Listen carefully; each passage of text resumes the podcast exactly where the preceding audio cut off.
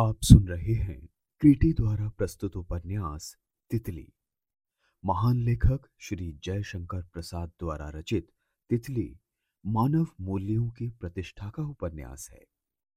इसमें तितली, शैला, माधुरी श्याम कुमारी राजकुमारी जैसे नारी चरित्र शक्ति अर्जित करके सामाजिक जीवन को बदलते हैं। तो सुनिए ये शानदार रचना मेरी, यानी सचिन शर्मा की आवाज़ में। खंड चार, भाग दो। नील कोठी में इधर कई दिनों से भीड़ लगी रहती है। शैला की तत्परता से चकबंदी का काम बहुत रुकावटों में भी चलने लगा। महंगू इस बदले के लिए प्रस्तुत न था। उसकी समझ में ये बात नहीं आती थी।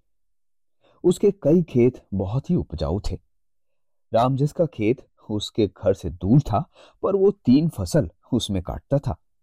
उसको बदलना पड़ेगा। ये असंभव है। वो लाठी टेकता हुआ भीड़ में घुसा। वॉटसन के पास बैठी हुई शैला मेज पर फैले गाँव के नक्शे को देख रही थी। किसानों का झुंड सामने खड़ा था। महंगू ने कहा, दुहाई सरकार, मर जाएँगे। शैला ने चौंक कर उसकी ओर देखा। मेरा खेत उसी से बाल बच्चों की रोटी चलती है। उस टुकड़े को मैं ना बदलूँगा। महंगू की आँखों में आँसू तो अब बहुत शीघ्र यूँ ही आते थे। वृद्धावस्था में मोह और भी प्रबल हो जाता है। हाथ जैसे आँसू की धारा ही नहीं रुकती थी। शैला ने वॉटसन की ओर देखा। उसे देखने में एक प्रश्न था। किंतु वॉटसन ने कहा, नहीं तुम्हारा वो खेत तुम्हारी चरनी और कोहलू से बहुत दूर है। उसको तो तुम्हें छोड़ना ही पड़ेगा। तुम अपने समीप का एक टुकड़ा क्यों नहीं पसंद करते? वॉटसन ने नक्शे पर उंगली रखी। शैला चुप रही। इतने में तितली एक छोटा सा बच्चा गोद में लिए यहीं आई।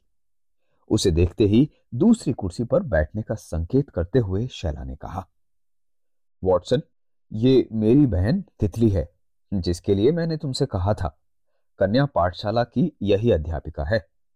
बीस लड़कियाँ तो उसमें बोर्ड की हिंदी परीक्षा के लिए इस साल प्रस्तुत हो रही हैं और छोटी छोटी कक्षाओं में कुल मिलाकर चालीस होंगी।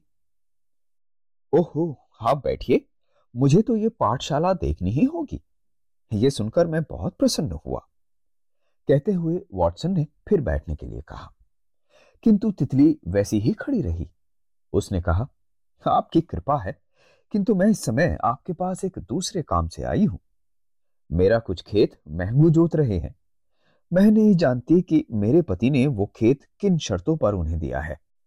किंतु मुझे आवश्यकता है अपने स्कूल के लिए और भी विस्तृत भूमि की।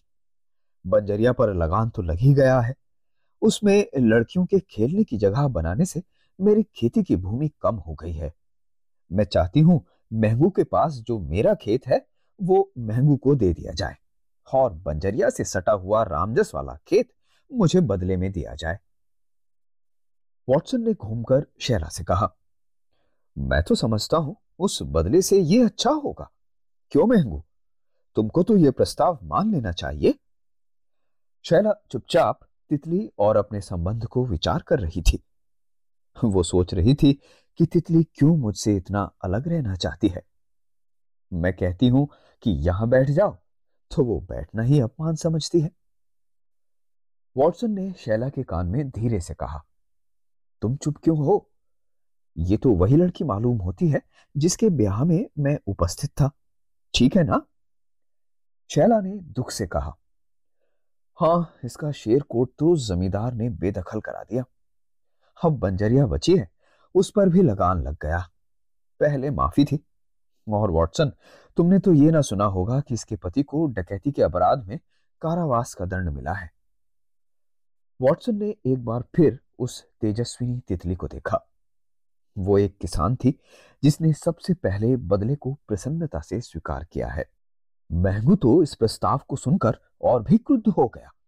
उसे अपने जो खेत जहाँ पर है, वही रहना अच्छा मालूम होता है, क्योंकि उसके अंतर में ये अज्ञात भावना है कि उसके लड़के पोते एक में ना रहेंगे। फिर एक जगह खेत इकट्ठा लेकर क्या होगा? उसने गुर्रा कर कहा, साहब, आप मालिक हैं, जो चाहे कीजिए, कहिए तो गाँव ही छोड़कर चले जाएँ। वॉटसन इस उत्तर से अव्यवस्थित हो गए।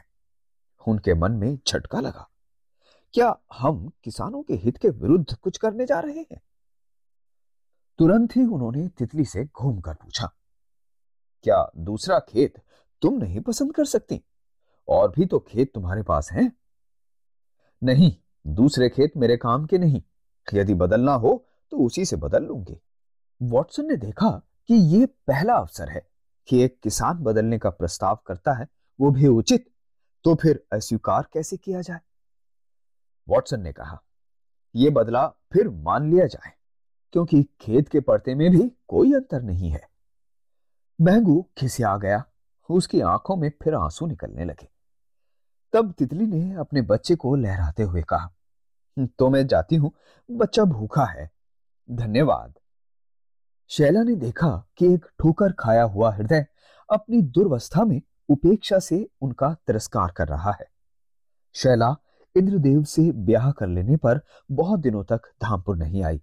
लिखा पढ़ी करने पर इस सर्दी में वॉटसन अपना काम पूरा करने आए, तब तो उसको आना ही पड़ा और आकर भी वो तितली से मिलने का अवसर ना पा सके, क्योंकि वॉटसन साथ ही आए थे। इधर इंद्रदेव ने भी बड़े दिनों में वहीं आने के लिए कह दिया था।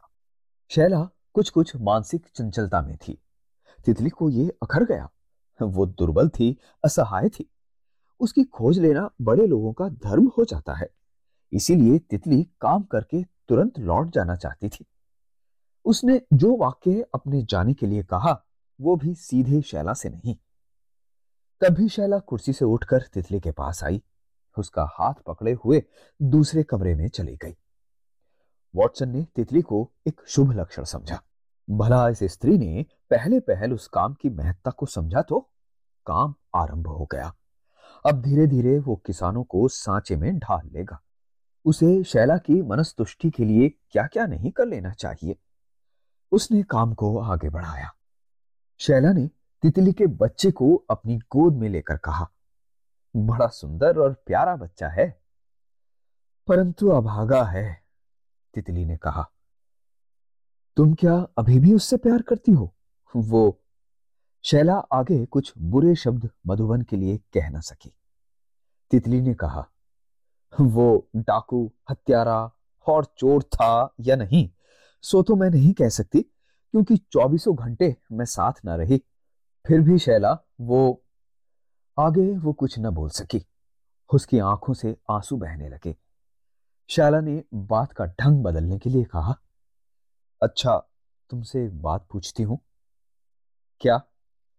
यही कि उस दिन तुम बिना कहे सुने क्यों चली आई? इंद्रदेव ने तो तुम्हारी सहायता करने के लिए कहा था ना? मैं ये सब समझती हूँ। वे कुछ करते भी इसका मुझे विश्वास है।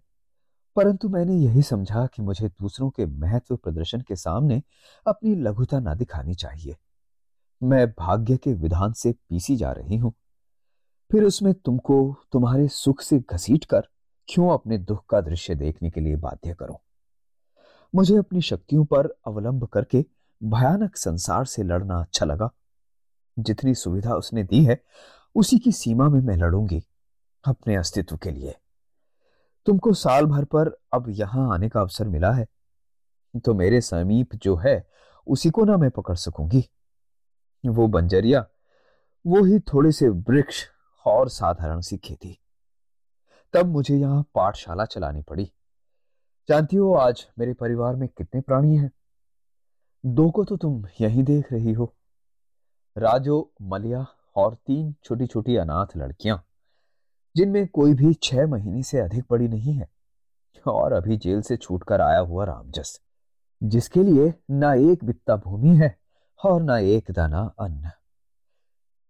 तीन छोटी छोटी लड़कियाँ हैं? वो कहाँ से आ गईं? शैला ने आश्चर्य से पूछा। संसार भर में परम अछूत, समाज की निर्दय महत्ता के काल्पनिक दंभ का निदर्शन। छिपाकर उत्पन्न किए जाने योग्य सृष्टि के बहुमूल्य प्राणी, जिन्हें उनकी माताएँ भी छूने में पाप समझती हैं। व्यभिचार की संतान। शैला की आँखें जैसे बढ़ गई। उसने तितली का हाथ पकड़कर कहा, बहन, तुम यथार्थ में बाबा जी की बेटी हो। तुम्हारा काम प्रशंसनीय है। यहाँ वाले तुम्हारे काम से प्रसन्न हैं। हो या ना हो मुझे उसकी चिंता नहीं। मैंने अपनी पाठशाला चलाने का दृढ़ निश्चय किया है। कुछ लोगों ने इन लड़कियों को रख लेने पर प्रवाद फैलाया, परंतु वो इसमें असफल रहे। मैं तो कहती हूँ कि सब लड़कियाँ पढ़ना बंद कर दें तो मैं साल भर में ऐसी कितनी ही छोटी बड़ी अनाथ लड़कियाँ एकत्र कर लूँगी, जिनसे मेरी पाठशाला और खेती बराबर चलती रहेगी। मैं इसे कन्या गुरुकुल बना दूँगी। तितली का मुँह उत्साह से दमकने लगा और शैला विमुग्ध होकर उसकी मन ही मन सराहना कर रही थी। फिर शैला ने कहा, तितली, मेरी एक बात मानोगी? मैं इंद्रदेव के आने पर तुमको बुलाऊँगी। मैं चाहती हूँ कि तुम उनसे एक बार कहो कि वो मधुबन के लिए अपील करें। मुझे पहले ही जब लोगों ने यह समाचार नहीं मिलने दिया कि उनका मुकदमा चल रहा है तो अब मैं दूसरों के उपकार का बोझ क्यों लू? कदापि नहीं। बहन शैला, अब उसमें क्या धरा है? उनके यदि अपराध ना भी होंगे तो चार छह बरस ब्रह्मा के दिन नहीं। आज में तपकर सोना और भी शुद्ध हो जाएगा। कहकर तितली उठने लगी। तो फिर एक बात और मैं कह लू। बैठ जाओ। मैं कहती हूँ कि तुम मेरे साथ आकर यही नील कोठी में काम करो। यही मैं बालिकाओं की पाठशाला भी अलग खुलवा दूँगी। तितली बैठी नहीं, उसने चलते चलते कहा, नहीं, मुझे अपना दुख सुख अकेले भोग लेने दो। मैं द्वार द्वार पर सहायता के लिए घूमकर निराश हो चुकी हूँ। मुझे अपनी निस्सहायता और दरिद्रता का सुख लेने दो। मैं जानती हूँ कि तुम्हारे हृदय में मेरे लिए एक स्थान है, परंतु मैं नहीं चाहती कि मुझे कोई प्यार करे। मुझसे घृणा करो, बहन। शैला आश्चर्य से देखती रह गई। और तितली चली गई। दूसरी ओर से इंद्रदेव ने प्रवेश किया। शैला ने मीठी मुस्कान से उसका स्वागत किया। इसके कई दिन बाद बंजरिया की खपरेल में जब लड़कियाँ पढ़ रही थीं, तब उसी के पास एक छोटे से मिट्टी के टीले को काटकर ईंटें बन रही थी। मलिया मिट्टी का लौंदा बनाकर सांचे में भर रही थी और रामजस उसमें से ईंटें निकालता जा रहा था। राजो एक मजूर से बैलों के लिए जोनरी का ढेटा कटवा रही थी। सिरस के पेड़ में एक झूला पड़ा था, उसमें तीन भाग थे। छोटे छोटे निरीह शिशु उसमें पड़े हुए धूप खा रहे थे और तितली अपने बच्चे को गोद में लिए लड़कियों को पहाड़ा रटा रही थी। उसी समय वॉटसन, शैला और इंद्रदेव वहाँ आए। वॉटसन ने टाट पर बैठकर पढ़ती हुई लड़कियों को देखा। उनको देखते ही तितली उठ खड़ी हुई। अपने हाथ से बनाए हुए मोढ़े लाकर लड़कियों ने रख दिए। सब लोगों के बैठने पर इंद्रदेव ने कहा, शैला, तुमने अपने प्रबंध में इस पाठशाला के लिए कोई व्यवस्था नहीं की है? नहीं, ये सहायता लेना ही नहीं चाहती। क्यों? वो तो मैं नहीं कह सकती। सचमुच, ये सराहनीय उद्योग है, वॉटसन ने कहा। मुझे तो ये अद्भुत मालूम पड़ता है। बड़ा ही मधुर और प्रभावशाली भी। क्यों तुम कोई सहायता नहीं लेना चाहती? मुझे कुछ बता सकती हो? आप उसे सुनकर क्या करेंगे? वो बात अच्छी ना लगे तो भी मुझे और दुख होगा। आप लोगों की सहानुभूति ही मेरे लिए बड़ी भारी सहायता है। तितली ने सिर नीचा कर कृतज्ञ भाव से कहा। परंतु ऐसी अच्छी संस्था थोड़े से धनाभाव के कारण अच्छी तरह ना चल सके तो बुरी बात है। मैं क्या इस उदासीनता का कारण नहीं सुन सकता? मैं विवश होकर कहती हूँ, मैं अपनी रोटियाँ इससे लेती हूँ। तब मुझे किसी की सहायता लेने का क्या अधिकार है?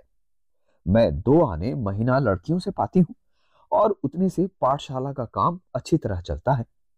कुछ मुझे बच भी जाता है। जमींदार ने मेरी पुरखों की डीह ले ली। मुझे माफ़ी पर भी लगान देना पड़ रहा है।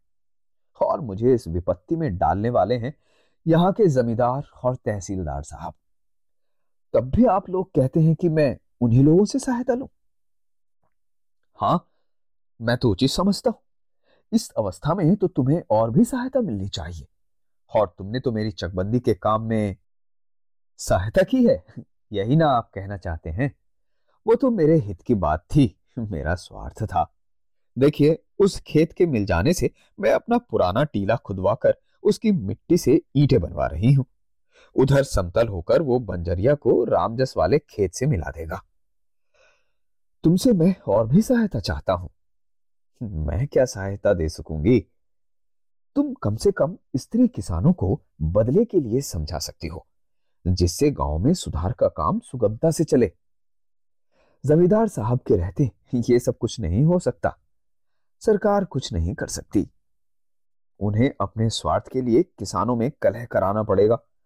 अभी अभी देखिए ना, घूर के लिए मुकदमा हाई कोर्ट में लड़ रहा है। तहसीलदार को कुछ मिला? उसने वहाँ से एक किसान को उभाड़ कर घूर ना फेंकने के लिए मारपीट करा दी। वो घूर फेंकना बंद कर उस टुकड़े को नजराना लेकर दूसरे के साथ बंदोबस्त करना चाहता है। यदि आप लोग वास्तविक सुधार करना चाहते हो तो खेतों के टुकड़ों को निश्चित रूप में बांट दीजिए और सरकार उन पर माल गुजारी लिया करे। कहते हुए तितली ने व्यंग से इंद्रदेव की ओर देखा और फिर उनसे कहा, क्षमा कीजिए, मैंने विवश होकर यह सब कहा। इंद्रदेव हतप्रभ हो रहे थे। उन्होंने कहा, अरे, मैं तो अब जमींदार नहीं हूँ। हाँ आप जमींदार नहीं है तो क्या? आपने त्याग किया होगा? किंतु उससे किसानों को तो लाभ नहीं हुआ। छूटते ही तितली ने कहा। उसका बच्चा रोने लगा था। एक बड़ी सी लड़की उसे लेकर राजो के पास चली गई। किंतु तुम तो ऐसा स्वप्न देख रही हो जिसमें आँख खुलने की देर है? वॉटसन ने कहा। यह ठीक है कि मरने वाले को कोई जिला नहीं सकता, पर उसे जिलाना ही हो तो कहीं अमृत खोजने के लिए जाना पड़ेगा। तितली ने कहा। उधर शैला मौन होकर तितली के उस प्रतिवाद करने वाले रूप को चकित होकर देख रही थी और इंद्रदेव सोच रहे थे, तितली, यही तो है, एक दिन मेरे साथ इसी के ब्याह का प्रस्ताव हुआ था। उस समय मैं हंस पड़ा था। संभवतः मन ही मन, आज अपनी दुर्बलता में, अभावों में, लघुता में दृढ़ होकर खड़ी रहने में ये कितनी तत्पर है। यही तो हम खोज रहे थे ना। मनुष्य गिरता है, उसका अंतिम पक्ष दुर्बल है। संभव है कि वो इसीलिए मर जाता है। परंतु परंतु जितने समय तक वो ऐसी दृढ़ता दिखा सके, अपने अस्तित्व का प्रदर्शन कर सके, उतने क्षण तक क्या जिया नहीं? मैं तो समझता हूँ कि उसके जन्म लेने का उद्देश्य सफल हो गया। तितली वास्तव में महीयसी है, गरिमामयी है। शैला वो अपने लिए सब कुछ कर लेगी। स्वावलंबन। हाँ वो उसे भी पूरा कर लेगी। किंतु स्त्री का दूसरा पक्ष, पति, उसके न रहने पर भी उसकी भावना को पूरी करते रहना शैला से भी ना हो सकेगा। वो अपने पैरों पर खड़ी हो सकती है, किंतु दूसरे को अवलंब नहीं दे सकती। वॉटसन भी चुपचाप होकर सोच रहे थे। उन्होंने कहा मैंने कागज़ पत्र देखकर निश्चय कर लिया है कि शेरकोट पर तुम्हारा स्वयत्व है। क्या तुम उसके बदले ये सटी हुई पड़ती ले लोगी? मैं जमींदार को इसके लिए बाध्य करूँगा। बिना रुके हुए तितली ने कहा, वो मेरा घर है, खेत नहीं। उसको मैं उसके ही स्वरूप में ले सकती हूँ। उससे बदला नहीं हो सकता। वॉटसन हत बुद्धि होकर चुप हो गए। शैला ने तितली को ईर्ष्या से देखा। ये गवार लड़की अपनी वास्तविक स्थिति में कितनी सरलता से निर्वाह कर रही है, सो भी पूरी स्वतंत्रता के साथ। और मैं, मैंने अपना जीवन थोड़ा सा काल्पनिक सुख पाने के लिए जैसे बेच दिया। उस दरिद्र भूतकाल ने मुझे सुख के लिए लोलुप बना दिया। क्या मैं सचमुच इंद्रदेव को प्यार करती हूँ? मैं उतना ही कर सकती हूँ जितना मधुबन के लिए तितली कर रही है। उसके भीतर से जैसे किसी ने कहा, न। वो अपनी नग्न मूर्ति देखकर भयभीत हो गई। उसने चारों ओर अवलंब खोजने के लिए आँख उठाकर देखा। ओह, वो कितनी दुर्बल है! ये वॉटसन इस सुंदर व्यापार में कहाँ से आ गया? और अब तो मेरे जीवन के गणित में ये प्रधान अंक है। तो उसने इंद्रदेव को और भयभीत होकर देखा। क्या वो कुछ समझने लगा है? इंद्रदेव ने कहा, मैं तो समझता हूँ कि अब हम लोगों को चलना चाहिए, क्योंकि आज ही रात को मुझे शहर लौट जाना है। कल एक अपील में मेरा वहाँ रहना आवश्यक है। शैला ने समझा कि यह पिंड छुड़ाना चाहता है। उसे क्या संदेह होने लगा है? हो सकता है। एक बार इसी वॉटसन को लेकर भ्रम फैल चुका है। किंतु यह कितनी बुरी बात है। जिसने मेरे लिए सब त्याग किया। वॉटसन ने बीच में कहा अच्छा तो मैं इस समय जाता हूँ। हाँ, सुनो पड़ती के लिए एक बात और भी कह देना चाहता हूँ। क्या उसे थोड़े से लगान पर तुम लेना स्वीकार करोगी? इससे तुम्हारा ये खेत पूरा बन जाएगा। चाहोगी तो थोड़ा सा परिश्रम करने पर यहाँ पेड़ लगाए जा सकेंगे और तब तुम्हारी खेती बाड़ी दोनों अच्छी तरह होने लगेगी। हाँ, तब मैं ले सकूँगी। आपको इस न्यायपूर्ण सम्मति के लिए मैं धन्यवाद देती हूँ। तितली ने नमस्कार किया। इंद्रदेव, वॉटसन और शैला सबने एक बार उस स्वावलंब के नीड़ बंजरिया को देखा और देखा उस गर्व से भरी अबला को। सब लोग चले गए। तितली सांस फेंक कर एक विश्राम का अनुभव करने लगी। इस मानसिक युद्ध में वो जैसे थक गई थी। उसने लड़कियों को छुट्टी देकर विश्राम किया।